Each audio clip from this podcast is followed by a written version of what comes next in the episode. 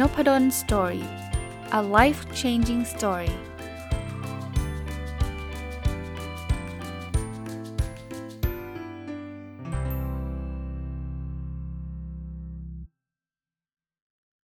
สวัสดีครับ ยินดีต้อนรับเข้าสู่นพดล story พอดแคสต์นะครับ ก็มาต่อกับหนังสือเล่มนี้นะวันนี้น่าจะเป็นตอนจบนะครับ ฉันหมด passion หรือแค่ยังหามันไม่เจอเป็นหนังสือแปลนะครับหนังสือหนังสือภาษาอังกฤษชื่อว่า The Passion Paradox คนเขียนคือคุณแบรดสตัลเบิร์กกับคุณสตีฟแมกเนสนะครับสำนักพิมพ์บิงโกเป็นเป็นผู้จัดพิมพ์นะแล้วก็คนแปลคือคุณแป้งไตรัตนานุสรนะก็เมื่อวานได้พูดถึงแนวคิดเรื่อง passion มาว่ามันมีทั้งข้อดีแล้วก็ข้อเสียนะครับ คือแล้วแต่ว่าเราใช้ passion แบบไหน ควบคุม passion ที่เรามีได้มากน้อยแค่ไหนนะครับ วันนี้มาพูดถึงเรื่อง passion ต่อว่า จริง ๆ แล้วเนี่ยมันจะมี passion อันหนึ่งที่มาจากความกลัวนะแต่เขาบอกว่าความกลัวเนี่ยกลัวไม่ได้กลัวกลัวทำอันนั้นไม่ได้ กลัวทำอันนี้ไม่ได้อะไรเงี้ยมันก็เลยมีแรงฮึดขึ้นมา กลัวจะไม่มีเงินเลี้ยงดูครอบครัว ก็เลยมีแรงฮึดขึ้นมา แต่เขาบอกว่าความกลัวมันเป็นแรงจูงใจจริง แต่มันเป็นแรงจูงใจระยะสั้นนะครับ ถ้าเป็นระยะยาวเนี่ยแรงจูงใจจากความกลัวเนี่ยไม่ work เขาบอก passion จากความกลัวจะกลายเป็นพิษร้าย ซึ่งซึ่งมันเป็น passion ที่ไม่ดีนะครับ เพราะฉะนั้นเนี่ยเวลาเราเอายกตัวอย่างกีฬาเนาะเราอาจจะเล่นเพื่อไม่ให้แพ้ เคยเห็นทีมกีฬาที่แบบว่าอุดแหลกเลยกลัวแพ้กลัวแพ้เกิดความเครียดไหมมันก็มี passion นะที่เราจะพยายามวิ่งไล่บอลวิ่งเต็มที่เนาะแต่เล่นแบบนั้นเนี่ยผมว่าในหนังสือเขาก็บอกนะไม่ work เราต้องเปลี่ยนโดยการกำจัดความกลัวจากไม่แพ้เนี่ยคือเล่นเพื่อชนะ บอกยามที่เราเล่นเพื่อชนะเนี่ยเราจะซ้อมพร้อมเสี่ยงกับวิธีที่สร้างสรรค์กว่าทำให้เราก้าวข้ามอุปสรรคเราได้นะครับ แน่นอนทุกคนมีความกลัวครับ สิ่งที่เราต้องทำก็คือการพยายามพิชิตความกลัว แล้วมันจะทำให้passion เรายั่งยืน ความสุขเรายั่งยืนนะอันนี้ก็เป็น passion อีกรูปแบบหนึ่งนะครับที่มาจากความกลัวกลัวแพ้กลัวไม่ได้กลัวอะไรเงี้ยก็มี passion แต่ว่ามันมันระยะสั้น คราวนี้ passion ที่ดีเนี่ยคือ passion ที่มันสอดคล้องกับกับความเป็นตัวตนของเรา เหมือนเหมือนผมยกตัวอย่างผมนะ ผมชอบเขียนหนังสือเนี่ยมันสอดคล้องเพราะว่าผมเป็นคนชอบเขียนมีความสุขนะครับก็บอก passion แบบนี้จะเกิดขึ้นเมื่อคุณทำในสิ่งที่คุณคุณทำเพราะคุณชอบนะครับแล้วพอทำแบบนี้ปุ๊บเนี่ยสิ่งที่มันเกิดขึ้นคือสุขภาพคุณจะดีความสุข คุณจะมีประสิทธิภาพความพึงพอใจชีวิตจะเพิ่มสูงขึ้นหมดเลย มันไม่ใช่ passion มาจากความกลัวอย่างที่ผมเล่าให้ฟังเมื่อกี้ หรือว่ามาจากแบบความโลภความอะไรแบบนั้นนะเพราะฉะนั้นเนี่ยเราพยายามหา passion แบบนี้ แต่เขาบอก passion แบบนี้มันไม่ได้อยู่ดีๆเกิดขึ้นเองนะเราต้องบ่มเพาะครับบ่มเพาะคือทดลองทำอะไรหลาย ๆ อย่าง แล้วเดี๋ยวสังเกตตัวเองนะว่าเฮ้ยทุกครั้งที่ผมเขียนเนี่ยมันมีความสุขมากเวลามันไหลไปโดยที่เรา ไม่รู้เลยนะแป๊บเดียวเที่ยงแป๊บเดียวเที่ยงเมื่อเช้าเพิ่งปิดต้นฉบับหนังสืออีกเล่มหนึ่งเป็นการเขียนหนังสือเกี่ยวข้องกับผู้ประกอบการวันหยุดเนี่ยแป๊บเดียวบ่ายโมงเฉยเลย นั่งทำตั้งแต่ตอนเช้านะตื่นมาแล้วแป๊บเดียวบ่ายโมงแล้วจบเลยจบเลย อย่างเงี้ยเราจะเข้าใจเองว่ามันเออเราเจอแพชชั่นแล้วแหละคราวนี้เขาก็จะมาบอกว่าเอ๊ะแล้วจะทำยังไงให้แบบ passion ไอเนี้ยมันอยู่ยั่งยืน อย่างเมื่อกี้ผมผมเล่าเรื่องเรื่องหนังสือใช่ไหม ผมเขียนเสร็จจบแล้วเอ๊ะมันจะทำอะไรต่อใช่ไหมมันเหมือน passion เราหมดแล้วหรือเปล่า เขามีหลักการที่น่าสนใจนะ อันแรกเขาเรียกกฎ 24 ชั่วโมงนะครับ คือเขาบอกว่าไม่ว่าเราจะล้มเหลวหรือสำเร็จ ให้เวลาตัวเองเศร้าหรือดีใจสัก 24 ชั่วโมงคือประมาณวันหนึ่ง แล้วกลับไปทำสิ่งที่ชอบต่อนะครับ อย่างเงี้ยจะเป็นเตือนให้เราเห็นคุณค่าของแรงจูงใจภายในมากกว่าแรงจูงใจภายนอก เช่น ผมผมเขียนหนังสือเสร็จสำนักพิมพ์เขารับไปตีพิมพ์ดีใจไม่ดีใจ ดีใจ 24 ชั่วโมง วันรุ่งขึ้น หยิบหนังสือไอเดียหนังสือเล่มต่อไปเขียนต่อ หรือผมส่งบทความวารสารไปตีพิมพ์ในวารสารต่างประเทศ ปรากฏเขารีเจ็คกลับมารีเจ็คคือปฏิเสธ ไม่ให้ตีพิมพ์เขียนด่าเละเทะเลย เสียใจไหมเสียใจ 24 ชั่วโมงกลับไปเขียนบทความต่อนะครับอันที่ 2 คือเขาบอกว่าทำให้การมุ่งหาความเป็นเลิศเป็นค่านิยมหลัก คือบางทีเราอาจจะรู้สึกแย่เนาะเวลาเราล้มเหลว ไม่ได้รับ การยอมรับจากคนอื่นอะไรเงี้ยให้เราหยุดแล้วก็คิดว่า อืม เราชอบอะไรที่สุดในสิ่งที่ทำอยู่ เตือนตัวเองนะครับว่าแรงขับเคลื่อนจากภายในให้ผลดีและยั่งยืนกว่าแรงจากขับเคลื่อนจากภายนอก ผมขยายความให้ ภายนอกคือเราต้องได้รางวัลเท่านั้นเราถึงจะมีความสุขเอ่อบทความวิจัยเราต้องได้รับการตีพิมพ์ในวารสาร เท่านั้นเราถึงจะมีความสุข ทำแบบนี้เราจะทุกข์ง่ายแล้วสุดท้ายเราก็จะเบิร์นเอา แล้วเราก็เลิกแล้วไม่โหส่งไป 5 ที่แล้วไม่เห็นมีใครตีพิมพ์เลิกดีกว่า แต่ถ้าเกิดความสุขเราอะมันมาจากความชอบในการเขียน ได้รับตีพิมพ์หรือไม่ได้รับตีพิมพ์นั่นอีกเรื่องหนึ่งแต่แค่ได้เขียนได้ทำวิจัยเราก็มีความสุขแล้ว ถ้าเราไปผูกโยงอันนี้ได้ผลดีกว่านะครับเขาบอกว่าถ้าเราเป็นพ่อแม่เป็นโค้ชเนี่ยผู้จัดการหรืออาจารย์เนี่ยส่งเสริมแรงจูงใจภายในของเด็ก ๆ มากกว่าแรงจูงใจภายนอก เรียนเพื่อเกรดเนี่ยไม่ไม่สนุกหรอกเหนื่อยเครียดทำไมผมถึงรู้ผมแต่ก่อนผมเป็นแบบนั้น ผมเรียนผมก็อยากได้เกรด A ไม่ได้ A ก็เศร้า อย่างเงี้ยมันไม่สนุกหรอก แต่ถ้าเรียนเพื่อเพราะเราชอบเพราะเราอยากรู้จริง ๆ เนี่ย A B C ไม่ใช่ประเด็นเลยครับ ประเด็นคือได้เรียนมีความสุขทุกเช้า เออเทอมที่แล้วเนี่ยมีมีลูกศิษย์คนหนึ่งเขียนประเมินมาผมผมประทับใจมากเลย คือเขาไม่ได้บอกว่าอาจารย์ใจดี อาจารย์ให้ A หนูเรียนรู้เรื่องเขาบอกว่าอาจารย์ หนูมีความสุขทุกครั้งที่ได้เจออาจารย์ทุกเช้าวันเรียนเขาบอกว่าอาจารย์เป็นวันเสกนั้นคือเช้าวันพุธบอกเขาเขียนใช้ประโยคนี้เขาบอกว่าอาจารย์คือเช้าวันพุธที่สดใส คือโหมันมันเป็นคำชื่นชมที่ผมแบบปลื้มที่สุดแต่ผมไม่รู้ใครเขียนนะเพราะเขาประเมินมา คือแบบ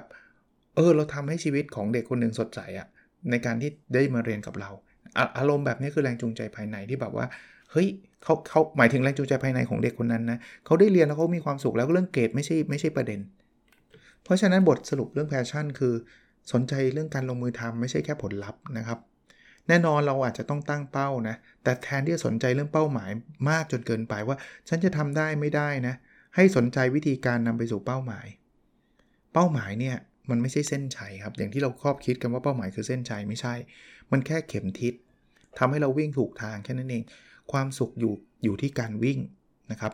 เพราะฉะนั้นเนี่ยถ้าเราบอกว่าฉันต้องเข้าเส้นชัยฉันถึงมีความสุข วิ่งมาราธอนเนี่ยวิ่งใช้เวลา 3-4 ชั่วโมงเนี่ยคุณจะทุก 4 ชั่วโมงเลยคุณจะมีความสุขแค่ประมาณแค่ไม่กี่นาทีเองตอนที่คุณวิ่งเข้าเส้นชัยไม่คุ้มปะจริงๆมันควรมีความสุขตั้งแต่วิ่งเลย เข้าได้ก็ดีเข้าไม่ได้ก็ไม่เป็นไรยังไงฉันก็มีความสุข ถ้าคุณเล่นคุณเล่นกีฬาโดยความรู้สึกแบบนี้คุณจะมีความสุขมากเลย ถ้าเล่นกีฬาจะต้องได้ได้เหรียญทองเท่านั้นถึงมีความสุขเนี่ย มันจะมีคนที่มีความสุขไม่กี่คนเนี่ยที่เหลือทุกหมดเลยครับเราจะไปเล่นทำไมใช่ไหมในในในชีวิตเนาะระหว่างทางครับ เฉลิมฉลองชัยชัยชนะเล็กๆน้อยๆครับ ผมตั้งเป้าว่าผมจะต้องตีพิมพ์ในวารสารระดับท็อปใช่ครับ แต่ว่าระหว่างทางผมทำผมแค่เขียนบทความจบ ผมก็ฉลองแล้วผมแค่ได้ส่งไปวารสารผมก็ฉลองแล้วผมได้รับรีไวซ์มากลับมาแก้ก็ฉลองแล้วนะครับ ก็บอกจงเข้าใจว่าถ้าเราอ้าแขนรับการเดินทางก็คือระหว่างทางเนี่ยเต็มที่เนี่ยบางคนบอกอันนี้ไม่ต้องไปสนใจเส้นชัยเหรอคือคนที่มีความสุขในการทำตลอดเวลายังไงเนี่ยเราจะถึงเส้นชัยอยู่แล้วละ่ะ แล้วเราจะมีความรู้สึกดีตลอดทาง มั่นใจตลอดทาง พอใจตลอดทาง ใช้วิธีนี้สิครับ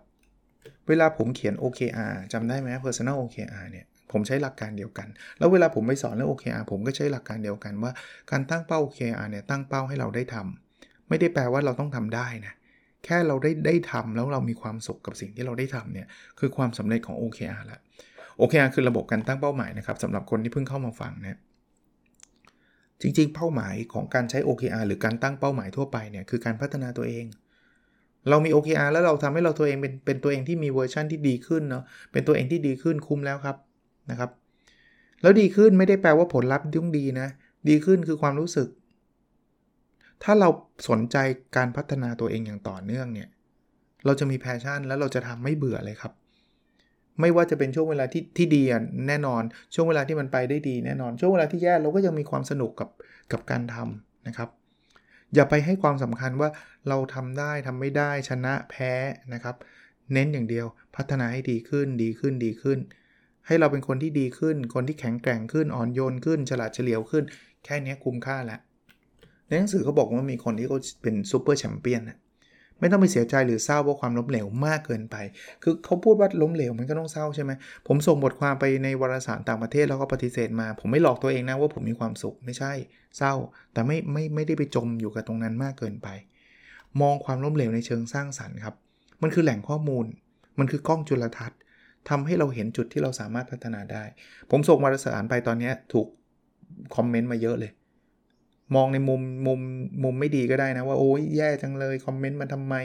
ไม่เข้าใจงานวิจัยเราเลย แต่ว่ามองในมุมที่ดีนี่คือโอกาสที่จะพัฒนาทำให้บทความเราดีขึ้น คือจริง ๆ แล้วความผิดพลาดเนี่ยเกิดขึ้นได้นะแล้วความผิดพลาดระยะสั้นเนี่ยมันสำคัญต่อความสำเร็จระยะยาวแปลว่ามันต้องผิดอยู่แล้วแหละ ถ้าไม่ผิดเราจะเก่งได้ยังไงใช่ไหมอีกเรื่องหนึ่งของ passion คือเรื่องความอดทนนะ คือมันไม่มีอะไรหรอกครับที่เราทำครั้งเดียวแล้วส่วนใหญ่แล้วกันนะมันอาจจะมีก็ได้นะแต่น้อยทำครั้งเดียวแล้วประสบความสำเร็จทันที ผมทำพอดแคสต์ตอนนี้เป็น1เกิน 1,570 ตอนมาแล้ว กว่าที่จะมาถึงจุดนี้ ซึ่งถ้าผมบอกว่าโหถ้าผมทำสองครั้งแล้วมีคนฟังไม่ถึงหมื่น ผมเลิกทำผมเลิกไปนานแล้วจริงปะแต่ที่ทำไมผมถึงทำเพราะว่าผลลัพธ์ไม่ใช่ประเด็นไงผมมีความสุขทุกครั้งที่ได้พูดได้ทำได้แชร์ มันก็เลยทำมาต่อเนื่อง แล้วเดี๋ยวผลลัพธ์ที่เราอยากได้จริงๆมันก็มาเองแหละไอ้จำนวนคนฟังมันเยอะขึ้นเพราะผมทำมันทุกวัน ผมไม่ได้เก่งกว่าคนอื่นนะผมแค่ชอบในสิ่งที่ผมทำนั่นเอง แต่เราถ้าเราชอบจริงเราจะอดทนได้นะ ว่าเท่าไหร่ก็เท่านั้นแหละก็มานะครับเขาบอกว่าความอดทนเนี่ยมันเป็นปัจจัยสำคัญเลย คนที่ประสบความสำเร็จหรือที่ล้มเหลวเนี่ยมันขึ้นอยู่กับความอดทน ถ้าเราอดทนเราเจอความยากลำบากช่วงเวลาที่มันไม่ดีผ่านมันไปได้ เดี๋ยวเราจะเหมือนผ่านด่านเนะ่ยเราจะประสบความสำเร็จ แต่ถ้าเราอดทนไม่ได้ เฮ้ย จัดมา 5 ตอนแล้ว ไม่เห็นมีคนฟังเลยเลิกดีกว่า มันก็จะจบอยู่แค่นั้นนะครับบอกบางทีอาจารย์อยากอดทนมันมันยากจังเข้าใจนะครับเขาบอกบางทีช่วยได้นะคือการทบทวนเป้าหมายทำไมเราถึงทุ่มเททำสิ่งนี้ เป้าหมายเราคืออะไรทำไมเราถึงทำมันตั้งแต่แรก อย่างเงี้ยมันจะทำให้เรากลับมาอดทนได้ บางบางคนที่ทำงานหนักเนี่ยที่เขาทาได้เพราะอะไรมาเขามีรูปครอบครัวอยู่ในกระเป๋าอะเขารู้สึกว่าเนี่ยนี่คือเหตุผลของการทำงานของเขา อันนี้ก็ก็ถือเป็นวิธีการวิธีการหนึ่งก็ได้นะ เป็นการเตือนตัวเองว่า เออทำไมเราถึงทำแล้วเวลาเราทำตามแพชชั่นเนี่ยต้องกำจัดสิ่งรบกวนออกนะครับ เช่นผมเขียนหนังสือเนี่ยพยายามจะไม่เข้าไปเล่น Facebook เพราะถ้าเข้าไปเล่นเนี้ยเสร็จเลย เขียนได้ประโยคนึงไปเล่น 30 นาที ชั่วโมงหนึ่งอย่างเงี้ยนะครับหรือไปเล่นไลน์อย่างเงี้ยบอกเวลาว่างพลังงานเนี่ยเอาไว้ใช้เพื่อ passion เพราะฉะนั้นงานตอนเช้าๆเนี่ยผมจะไม่ไปเช็คอีเมล ผมจะไม่ไปนั่งเล่นโซเชียลมีเดียมากนะเพราะเพราะมันใช้พลังงานไปผิดที่ผมใช้สมองที่ปลอดโปร่งเนี่ยไปทำงานวิจัยไปเขียนหนังสือแบบนั้นดีกว่านะครับสิ่งที่สำคัญจริง ๆ ไม่จำเป็นต้องได้รับความสนใจ สิ่งที่รับความสนใจต่างหากที่สำคัญ จงเลือกใช้ความสนใจตัวเองอย่างรอบคอบ คือคือ point ของเขาเนี่ยเขาพยายามอธิบายคือว่าจริง ๆ แล้วอะสิ่งที่เราสนใจก็คือ passion ของเราอะควรได้รับความสำคัญนะครับบางอันที่เรารู้สึกว่านี่สำคัญมากสำคัญมาก แต่ถ้ามันไม่ไม่ใช่ passion เนี่ยอาจจะต้องลดลงนะหรือหรือให้ความสำคัญรองลงมา ใช้พลังงานให้ถูกจุด ใช้ในสิ่งที่เราสนใจ ถ้าเราทำแบบนี้ตลอดเนี่ยเราจะได้ passion ชนิดที่มันดีนะทำให้เกิดคุณภาพนะ เขาบอกการใช้ชีวิตโดยมี passion แบบนี้จะทำให้รู้สึกมีชีวิตชีวา ตื่นมาแล้วอยากแบบลุกขึ้นไปทำอะไรเคย เคยมีความรู้สึกประมาณนี้ไหมเพราะมันสอดคล้องกับกับตัวกับใจเราอะเรามันแล้วมันจะทำให้สุขภาพเราดี สุขภาพจิตสุขภาพกายนะครับ ความพึงพอใจชีวิตดีขึ้นนะครับ แต่แน่นอนครับทุกอย่างมันมี downside คือการใช้เขาบอกการใช้ชีวิตมี passion เนี่ยมีราคาที่ต้องจ่ายก็คือ เราจะทิ้งเรื่องหลาย ๆ เรื่องออกไป เพื่อทุ่มเทกับเรื่องที่เราอยากทำเช่น เช่นผมมี passion ในการ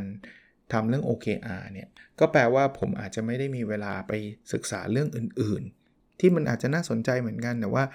ผมทุ่มเทกับ OKR ผมอ่านหนังสือ ผมอ่านไม่ได้ได้ทุกเรื่องหรอก ผมอ่านได้เฉพาะเรื่องนี้แหละ แล้วผมอ่านแล้วสนุกมากมีความสุขมาก ผมก็ต้องยอมรับราคาคือผมอาจจะไม่รู้เรื่อง digital marketing ผมอาจจะไม่รู้เรื่อง Six Sigma เรื่องอื่นๆนะครับอันนี้คือราคาของมัน คราวนี้เขาบอกว่า เออ แล้วมี passion แล้วมันจะมี work life balance หรือเปล่า work life balance คือแบบความสมดุลในชีวิตเราจะทำทั้งเรื่องงานแล้วก็เรื่องชีวิตไปพร้อมกันเขาบอกว่าจริง ๆ แล้วเนี่ยคุณลองไปอ่านหนังสือดู ถ้าเราใช้ชีวิตแบบมี passion เนี่ยมันจะสมดุลแบบนั้นได้ยาก แต่ไม่ได้แปลว่าไม่ดีนะ คุณคุณตอนที่คุณทำอะไรที่คุณสนุกสนานลองนึกภาพนะ คุณมีความสมดุลเปล่ามันมันไม่ไม่ได้สมดุลนะ เพราะว่าอย่างผมเขียนหนังสือเนี่ยวันนี้เขียนครึ่งวันเลยเนี่ยมันแปลว่าตอนเช้าผมไม่ได้คุยกับภรรยา ผมไม่ได้ออกกำลังกายนะผมไม่ได้สมดุลเนี่ยในครึ่งวันเช้าเนี่ยแต่การไม่ไม่สมดุลไม่ได้แปลว่าจะเป็นเรื่องแย่นะไม่ได้แปลว่าชั่วโมงนี้ต้องทำตาม passion ชั่วโมงนี้ต้องออกกำลังกาย ชั่วโมงนี้ต้องคุยกับภรรยา มันไม่ได้เป็นแบ่งเป็นแบบนั้นนะครับ สมดุลไม่ใช่ไม่ไม่สมดุลเป็นเรื่องปกตินะ แต่อย่าให้ passion ขับเคลื่อนเราไป 100%แปลว่าผมจะเขียนมันทั้งวันทั้งคืนเลย ไม่กินข้าวไม่ออกกำลังกาย ไม่พูดจากับใครอันนี้เยอะไปนะครับ ไม่จำเป็นต้องให้มันเท่ากัน ไม่จำเป็นต้องให้มันสมดุล เข้าใจตัวเองให้มากนะ ตอนนี้เราอาจจะต้องใช้เวลากับสิ่งที่เรารักเราชอบเต็มที่ใช้ไป แต่ก็ต้องมีเวลาบ้างไม่ใช่ว่า 100%มีเวลาบ้างให้กับชีวิตให้กับครอบครัว คำว่าสมดุลไม่ได้แปลว่า 50-50 เสมอไป เพราะว่าอีกเรื่องหนึ่งที่เขาเขาเขาต้องให้เราระวังก็คือ อย่าให้ passion ครอบงำครอบงำอย่างที่ผมบอก ไม่หลับไม่นอนเลย อินมันเรื่องเดียวเลย เขาบอกว่าถ้าทำแบบนั้นเนี่ยมันจะแย่มันจะโดน passion ครอบงำซึ่งไม่ใช่ passion ที่ดีนะเป็นเป็นข้อเสีย เพราะฉะนั้นเนี่ยเราต้องเข้าใจตัวเองนะว่าเฮ้ย ตอนนี้เราสนใจเรื่องนี้เนอะทำแล้วเพลินเนอะ แต่ว่าเราทำอย่างเขาเรียกว่าไล่ตาม passion อย่างรอบคอบ เราต้องควบคุม passion ให้ได้ ควบคุมชีวิตเราให้ได้นะครับ แล้วตัวเราเนี่ยจริง ๆ ควรรู้จักตัวเองให้ดีขึ้น เขาบอกว่าเราควรเป็นคนที่รู้จักตัวเองดีกว่าใคร ๆ แต่ความเป็นจริงอาจจะไม่ใช่นะ เพราะนั้นเนี่ยต้องต้องพยายามนะเตือนตัวเองอยู่ เฮ้ยเฮ้ยโดนครอบงำหรือเปล่าวะนะ แล้วเราจะเข้าใจตัวเองได้ไงเนี่ย เขาบอกว่าลองถอยห่างออกจากตัวเองครับ ลองแกล้งว่าถ้าเป็นเพื่อนที่กำลังมีปัญหาแบบนี้ให้คำแนะนำว่าเขาควรทำยังไง หรือไม่ก็เขียนบันทึกเรื่องการตัดสินใจครั้งใหญ่ในชีวิตเลย แต่มองในมุมมองที่บุคคลที่ 3 ว่าเราไม่ใช่ตัวเราเนี่ย ถ้าเป็นเพื่อนมองเราเนี่ย พิจารณาดูแล้วความความรู้สึกเราเป็นยังไง หรือมองในมุมที่กว้างขึ้น มองในมุมอื่นๆนะครับ อีกเรื่องนะที่เขาแนะนำนะ ถ้าเราอยากจะรู้จักตัวเองเนี่ยเขาบอกว่าหาประสบการณ์มหัศจรรย์ครับ อันนี้ก็น่าสนใจนะ คืออยู่ในธรรมชาติ ดูพระอาทิตย์ตก ดูดาว ดูพระจันทร์เต็มดวง ดูงานศิลปะ ฟังเพลงสร้างแรงบันดาลใจ มองหาตัวอย่างการทำความดี หรือเฝ้าดูคนเก่งๆ สร้างสรรค์ผลงาน หรือไม่ก็ฝึกสมาฝึกสมาธิ พวกนี้ช่วยได้นะครับ อีกอย่างหนึ่งคือ คิดถึงความไม่จีรังของชีวิตครับ เขาพูดถึงสัจธรรมศาสนาพุทธ ทั้งสองท่านนี้เป็นคนฝั่งตะวันตกนะ แต่ก็พูดถึงศาสนาพุทธอยู่นะครับ เข้าใจตัวเองมากขึ้นเนี่ยเราจะเราจะใช้ชีวิตตาม passion ได้ดีขึ้น แล้วจะเลือกได้ว่าจะใช้ชีวิตกับ passion นั้นยังไงนะคราวนี้ passion มันก็จะมีจุดที่แบบสิ้นสุดเนาะที่เราแบบไม่อยากทำแล้วหรืออะไรเงี้ยเขาก็บอกว่าเราเราลองคิดถามตัวเองนะครับว่าเราจะต้องตัดใจจาก passion หรือเปล่า ถ้าถึงเวลาแล้วก็ต้องยอมรับความจริงว่า passion เป็นส่วนหนึ่งของชีวิต แต่ว่าถึงจุดนี้ มันไม่ไม่ได้เป็น passion เราต่อไปแล้ว หรือว่าเราจะ move on ด้วยด้วยเหตุผลอื่นๆ เขายกตัวอย่างนักกีฬา เขาแบบชอบกีฬาหนึ่งมาตลอดชีวิตชอบวิ่งมาตลอดชีวิตแต่วันหนึ่งเนี่ยอายุเขาเยอะขึ้นเนี่ยเขาวิ่งไม่ได้เหมือนเดิมแล้วอะเขาอาจจะต้องตัดใจจาก passion แต่ตัดใจคือต้องยอมรับเนาะว่ามันมันมันถึงจุดนักฟุตบอลเนี่ยก็ใช่เนาะคือคือเล่นเก่งมากเล่นมีความสุขมาตลอดทำผลงานได้ดีอะไรเงี้ยแต่วันหนึ่งอายุมันเยอะอะทีมเขาก็ไม่ให้เราอยู่แล้วล่ะ ก็ต้องตัดใจ แต่แทนที่จะรีบไปทำงานอย่างอื่นทันทีเนี่ยเขาบอกว่าลองมาคิดเรื่อง passion และอิทธิพลที่มีอยู่กับชีวิตเราเขาบอกแม้สิ่งที่เราชอบอาจจะเปลี่ยนนะ แต่ตัวตนที่เคยเติมไฟ passion จะไม่เปลี่ยนครับ ใช้ประโยชน์จากตัวตนในอดีตในบทต่อไปของชีวิต นักฟุตบอลหลายคน พอเลิกเล่นเขาก็ move on อาจจะไปเป็นโค้ชอาจจะไปเป็นนักข่าว อาจจะไปเป็นนักเขียน หรืออาจจะทำเรื่องที่ไม่เกี่ยวข้องกับฟุตบอลเลยก็ได้นะ นี่ก็เป็น next step ของของเรื่อง passion นะมนุษย์เราไม่ได้แปลว่าต้องมี passion เรื่องเดียว ก็ครบถ้วนสมบูรณ์นะ ผมรีวิวมาประมาณนี้นะครับ แต่ว่าไม่ได้แปลว่าครบถ้วนไม่ได้แปลว่าทุกเรื่องที่อยู่ในหนังสือนี่มาเล่าหมดนี่คือเศษเสี้ยวน้อยมากนะส่วนใหญ่จะเป็นเล่าแล้วก็เสริมความคิดประสบการณ์ส่วนตัวก็ไปซะเยอะมากกว่า ใครอยากอ่านแนะนำนะครับ The Passion Paradox ฉันหมด passion หรือแค่ยังหามันไม่เจอ ของคุณ Brad Stulberg กับคุณ Steve Magness นะครับสำนักพิมพ์บิงโก แล้วก็คนแปลคือคุณแป้งไตรัตนานุสรจำไม่ได้แล้วเล่มนี้ซื้อมาเองหรือว่า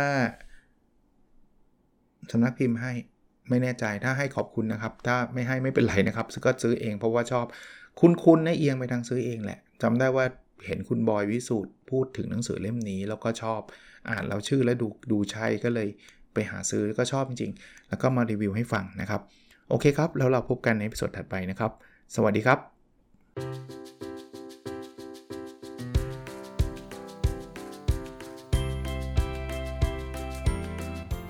n o p a d o n Story